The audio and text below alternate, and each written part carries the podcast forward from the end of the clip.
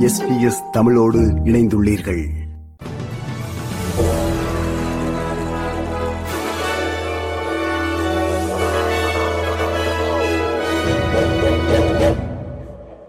வணக்கம். இன்று நவம்பர் மாதம் இருபத்தி ஓராம் திகதி செவ்வாய்க்கிழமை செய்திகள் வாசிப்பவர் ரேணுகா துரைசிங்கம்.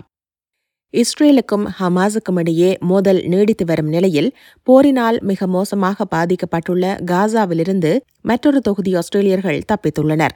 முப்பத்தி ஒரு ஆஸ்திரேலியர்கள் காசாவிலிருந்து ராஃபா கிராசிங் வழியாக எகிப்திற்கு சென்றுள்ளதாக வெளியுறவு அமைச்சர் பெனிவாங் தெரிவித்தார்.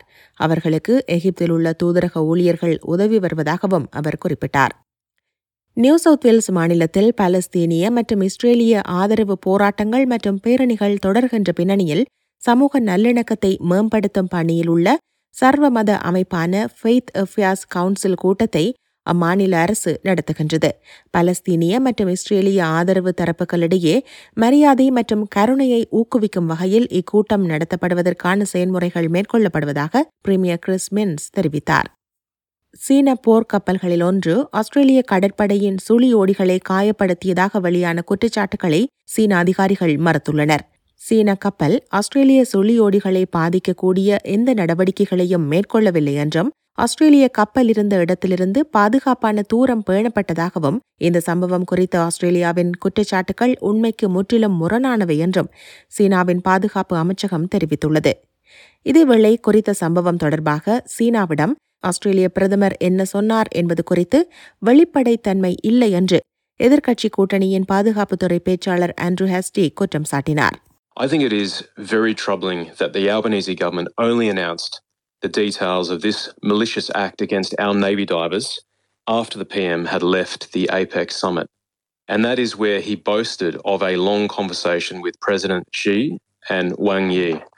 And so it's unacceptable that he didn't raise it with those two leaders. He should have petitioned them and asked for an apology.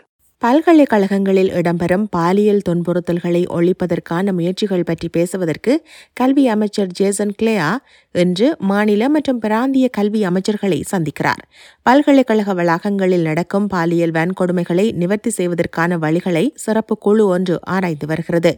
மாணவர்களின் பாதுகாப்பை வலுப்படுத்த எத்தகைய நடவடிக்கைகள் மேற்கொள்ளப்பட வேண்டும் என்பது இன்றைய கூட்டத்தில் விவாதிக்கப்படும் என அமைச்சர் ஜேசன் கிளேயா தெரிவித்தார். வரவிருக்கும் பிளாக் ஃப்ரைடே மற்றும் சைபர் மண்டே விற்பனை நடவடிக்கைகளில் ஆஸ்திரேலியர்கள் ஆறு பில்லியன் டாலர்களுக்கு மேல் செலவழிப்பார்கள் என கணிக்கப்பட்டுள்ள நிலையில் ஆன்லைன் மோசடிகள் குறித்து எச்சரிக்கையாக இருக்குமாறு ஆஸ்திரேலிய நுகர்வோர் கண்காணிப்பு நிறுவனம் ஏ ட்ரிபிள் சி வலியுறுத்தியுள்ளது. ஷாப்பிங் செய்பவர்கள் போலி இணையதளங்கள் மற்றும் மின்னஞ்சல்களுக்கு வரும் இணைப்புகள் தொடர்பில் மிகவும் கவனமாக இருக்க வேண்டுமென ஐஎன்ஜி வங்கியின் மேத்யூ பவன் எச்சரித்தார். be precautious. You know, make sure that you're checking the legitimacy of websites that you're purchasing from. If a deal seems too good to be true, absolutely ring that retail or check their website to validate uh, the deal uh, is legitimate. இத்துடன் SBS Tamil ஒலிபரப்பு வழங்கிய செய்தி நிறைவு பெறுகின்றது